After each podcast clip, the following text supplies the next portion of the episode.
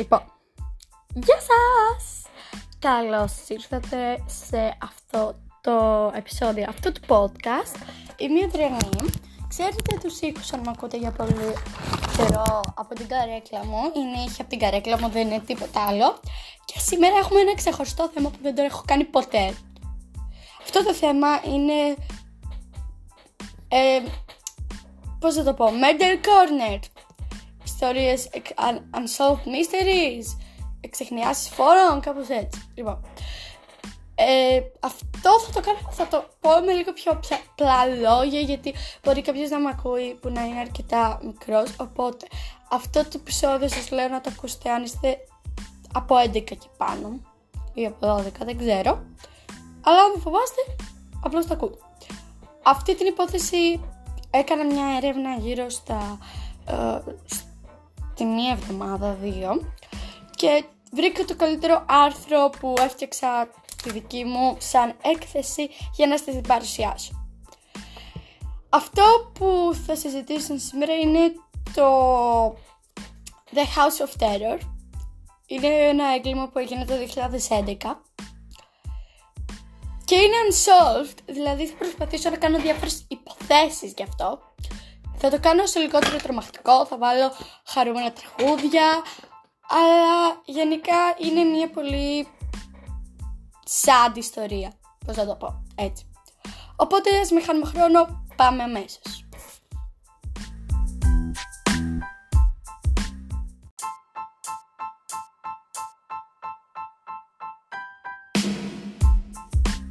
Λοιπόν, αυτή η υπόθεση που θα εξετάσουμε σήμερα είναι μια πάρα πολύ λυπηρή υπόθεση. Θα προσπαθήσω να την κάνω όσο πιο χαρούμενη γίνεται. Δηλαδή, αν μπορέσω να την κάνω χαρούμενη, θα την κάνω. Είναι η υπόθεση του, Dupont, ε, του Xavier Dupont ε, de Ligonnès. Dupont, αυτός, τέλος πάντων, είναι ένας που τον λένε Xavier, τέλος πάντων. Dupont de Ligonnès και όλη την οικογένειά του έχει αυτό το επίθετο, είναι ένας Γάλλος αριστοκράτης που ήταν κόμις, ο πατέρας του ήταν κόμις, οπότε και αυτός θεωρείται κόμις. Αυτοί έμεναν μέχρι το 2011 ήρεμα στη Γαλλία, συγκεκριμένα δεν θυμάμαι πού, ναι, δεν το διάβασα τόσο καλά. Έμεναν στη Γαλλία και είχαν πάντα ανοιχτά τα πατζούρια τους, ήταν εύθυμοι άνθρωποι, ήταν πολύ χαρούμενη οικογένεια. Τους έβλεπα να βγαίνουν από το σχολείο, να τους χαιρετάνε, να πηγαίνουν για ψώνια, να τους μιλάνε. Ήταν γενικά πάρα πολύ χαρούμενοι. Και έχουμε και μαρτυρίες ανθρώπων που λένε οι φίλοι τους ή που ήταν οι γείτονέ τους και τους είχαν δει.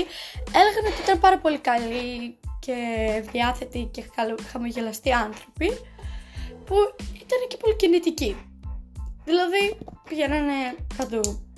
Μαγαζιά, σχολείο τα παιδιά, δουλειές, τους βλέπανε κάθε μέρα. Δηλαδή δεν ήταν από τις οικογένειες της Μιντρούχε που μένουν στο σπίτι τους.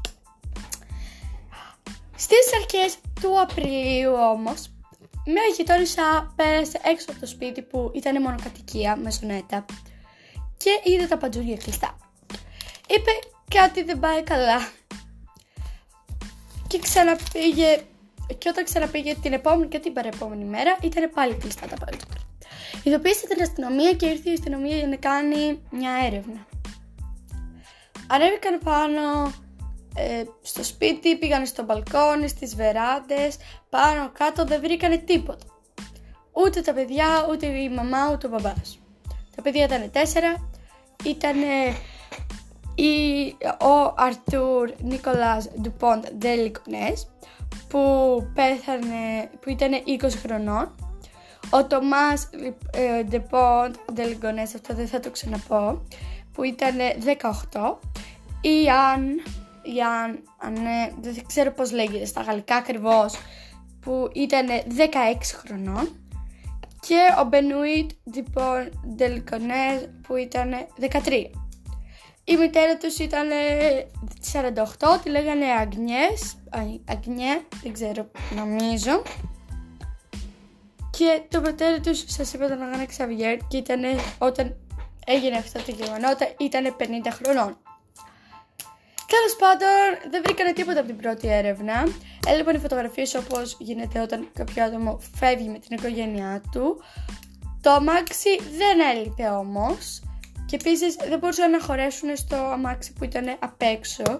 Το αμάξι που ήταν το μεγάλο που μπορούσαν να χωρέσουν δεν έλειπε.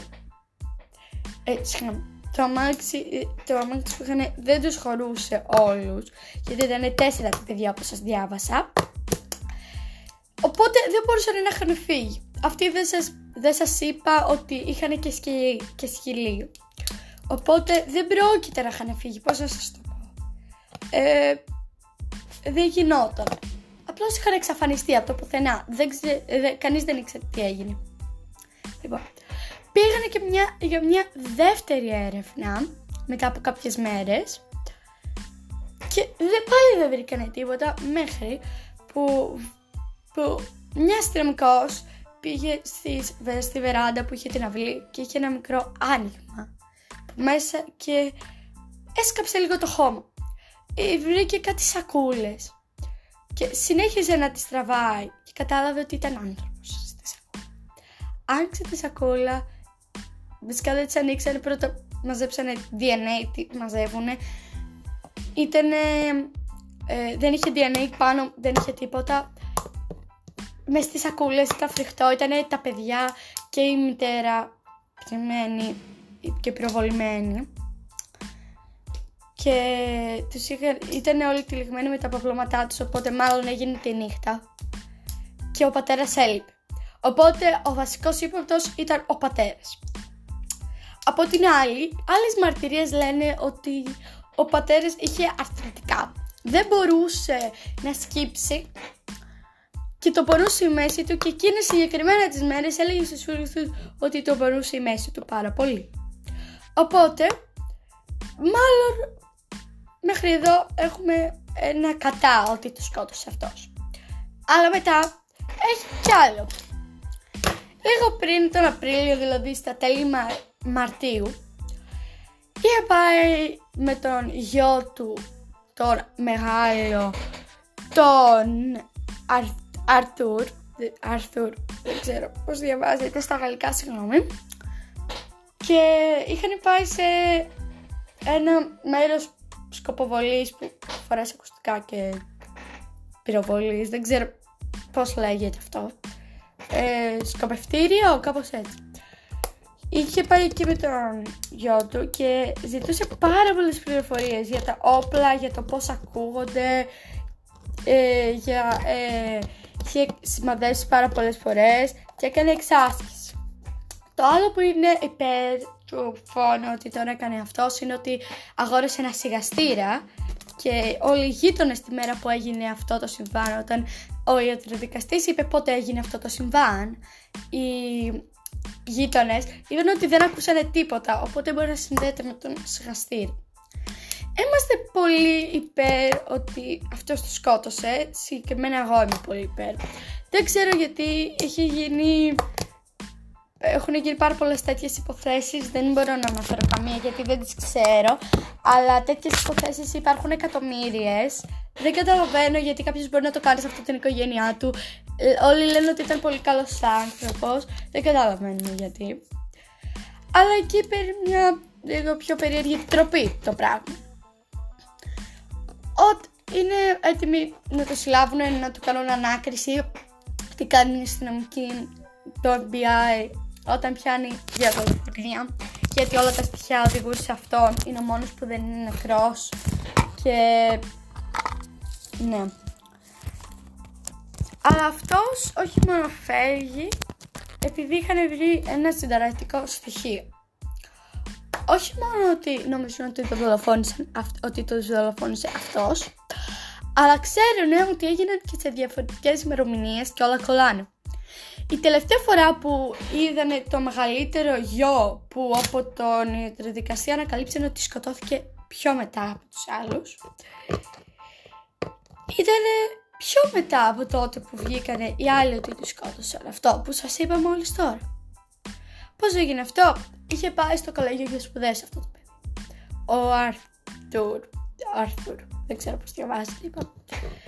Ε, είχε πάει στις σπουδές και έτσι όπως ανείχνευσε το κινητό του πατέρα, είδε ότι του είχαν στείλει ότι η μαμά του έπαθε ένα μεγάλο ατύχημα με το ποδήλατο. Είναι σε κόμμα και δεν ξέρουν αν θα ζήσει και ότι πρέπει να γυρίσει immediately, δηλαδή αυτή τη στιγμή.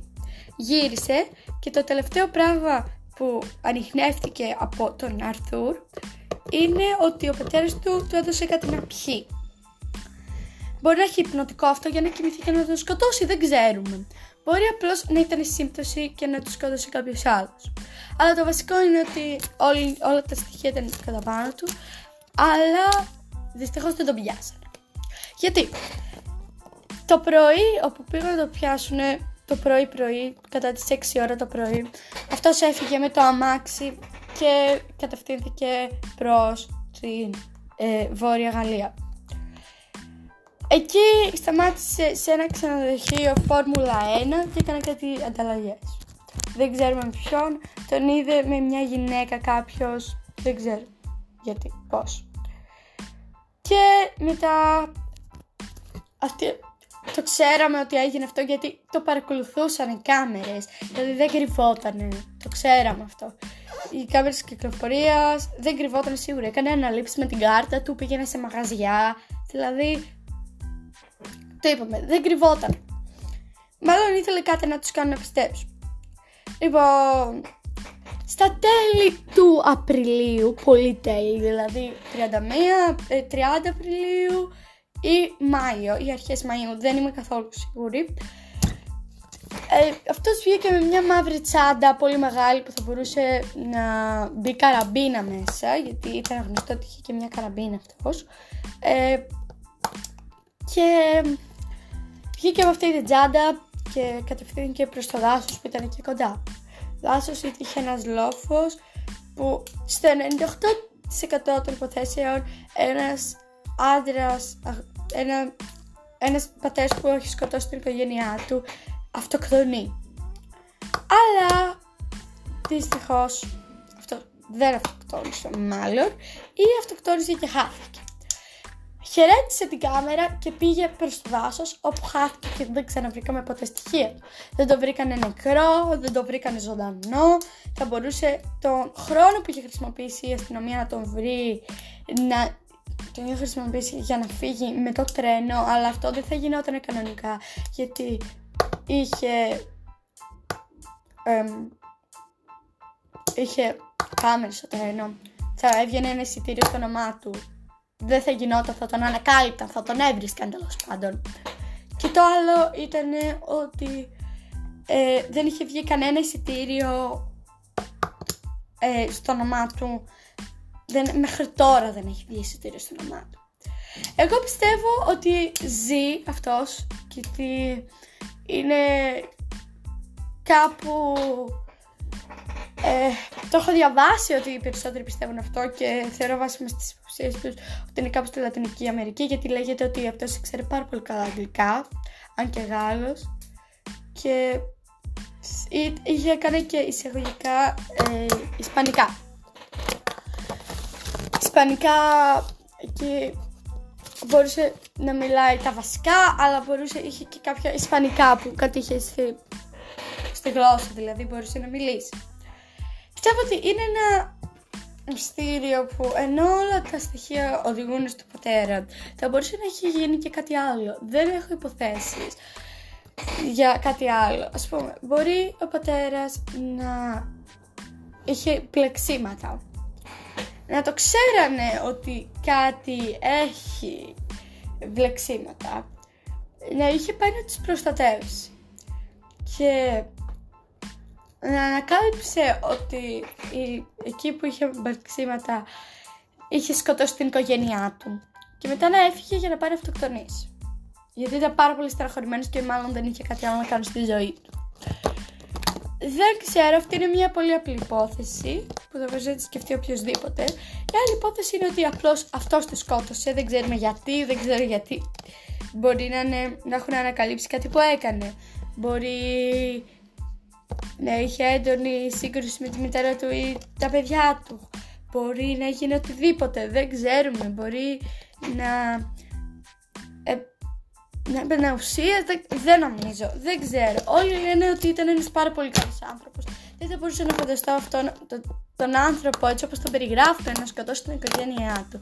Αλλά και πάλι όλα τα στοιχεία οδηγούν πάνω του. Οπότε θα πούμε ότι σκότωσε την οικογένειά του και μετά εξαφανίστηκε. Δεν, δεν, δεν αυτοκτόνησε ή έγινε κάτι τέτοιο, απλώς εξαφανίστηκε. Αυτό νομίζω ότι έγινε. Δεν ξέρω κάτι άλλο. Νομίζω είναι το μόνο που είναι φυσιολογικό. Και αυτά. Λοιπόν, ελπίζω να σας άρεσε αυτό το καινούριο, αυτή η καινούρια σειρά του podcast μου, το Murder Corner. Corner. Θα το συνεχίσω αν σας άρεσε και αν το ότι πήγε καλά. Μένα μου αρέσει πάρα πολύ να ψάχνω για υποθέσεις. Ελπίζω να μην σας ζάλισα με τη φωνή μου. Αυτά. Να έχετε ένα καλό απόγευμα και σας βλέπω την επόμενη φορά. Γεια σας!